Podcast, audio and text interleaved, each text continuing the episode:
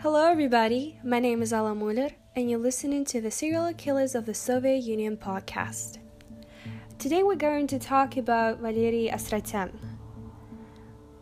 Valery Astratyan, Valery Grigoryevich Astratyan, was a Soviet serial killer convicted for the killing of two women in Moscow between 1988 and 1990. Astratyan, a previously convicted serial rapist and child molester, committed over 20 rapes of girls and young women during the 1980s. Later posing as a film director, Astratyan used anesthesia to render victims unconscious, killing several out of fear of being sent to prison before being apprehended in 1990. So we're just going to start with a little background on Valery Astratyan. Um, his last name is also spelled Khasratyan, he was born in 1958 in Yerevan, Armenian SSR, Soviet Union, to ethnic Armenian parents. He grew up in a stable household in a family that was considered prosperous by the Soviet standards and never experienced mistreatment or abuse during his childhood. In kindergarten, Astratyan would um, play doctor, in quotes, with other girls, where he would undress and fill his patient in quotes.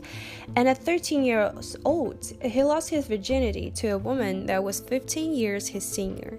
He developed an interest in psychology and after finishing school chose to study at university, Armenian State Pedag- uh, Pedagogical University in 1975 for a degree specializing in preschool psychology and pedagogy. Around this time, Astratyan began reading Lolita by Vladimir Nabokov, a book about a man who enters a sexual relationship with an underage girl. Believing this book's main character, Humbert, um, Valery Astratyan paralleled himself to him. Astratyan graduated from the university in 1980 and began working as a psychologist at a school for children suffering from cerebral palsy and polio. Crimes in 1981, Astratyan married a woman from Moscow, the Soviet capital, and moved to the city with her the same year. Shortly after his relocation to Moscow, he began committing his first sexual crimes when he started raping young girls in the city, but was caught and sent to a penal colony.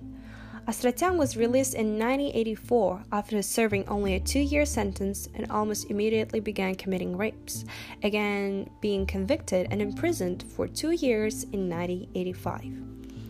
After his release in 1987, he moved to Valuyki, Belgorod Oblast for a short time but soon returned to Moscow, where Astratyan's wife ended their relationship and kicked him out of the house. Astratyan met another woman with whom he entered a civil marriage and moved in with the woman and her 14 year old daughter.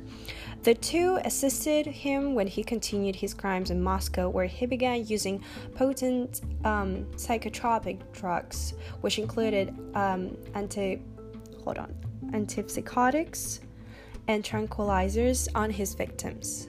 Uh, Astratyan also made himself a fake ID to gain the trust of victims, which he found in the area of Children's World store. In February 1988, Asratan uh, began posing as a film director and lured a girl into the apartment under the pretext of screen tests. Mixing the psychotropic drugs into her coffee, he waited, he waited for the girl to fall into unconsciousness, raped her for several hours, took money and valuables, Astratyan then brought her to railway station in the Podolsky district of Moscow Oblast, just outside of Moscow, and left her there. The girl was found but could not remember anything. During this period, Astratyan made more than a dozen rapes, and many of his victims would have been in his apartment for several days. Eventually, Astratyan began to ruminate over the possibility of being caught and in order to prevent his victims from being able to trace in his crimes, began to kill them. Astratyan committed his murders with his next victims. His first victim was killed with a knife, and the second one was drowned in her own bath. Arrest and conviction. In 1990, one of Astracan's victims was left alive, and unlike previous victims, had not completely lost her memory, reported him to the police. According to the victim, Astracan offered women roles to play in his new movie and showed police the area where she met him. Astracan was arrested by a female police officer who had been invited to a casting in the same area as the surviving victim had met him. Astracan quickly confessed to two murders and 17 rapes. As he was terribly afraid of being sent to prison, and at his trial demanded the death penalty. As a convicted child rapist, Astracan feared other prisoners would practice forcible sodomy, on him, a common punishment in prisons for inmates who committed crimes against children. The court convicted Astracan for the murders and sentenced him to death penalty, in which he was executed by a firing squad in 1996 in Butyrka prison. There was also made an episode on one um, on one TV show about him, and there was a movie about Valeria Astracan. So that was it.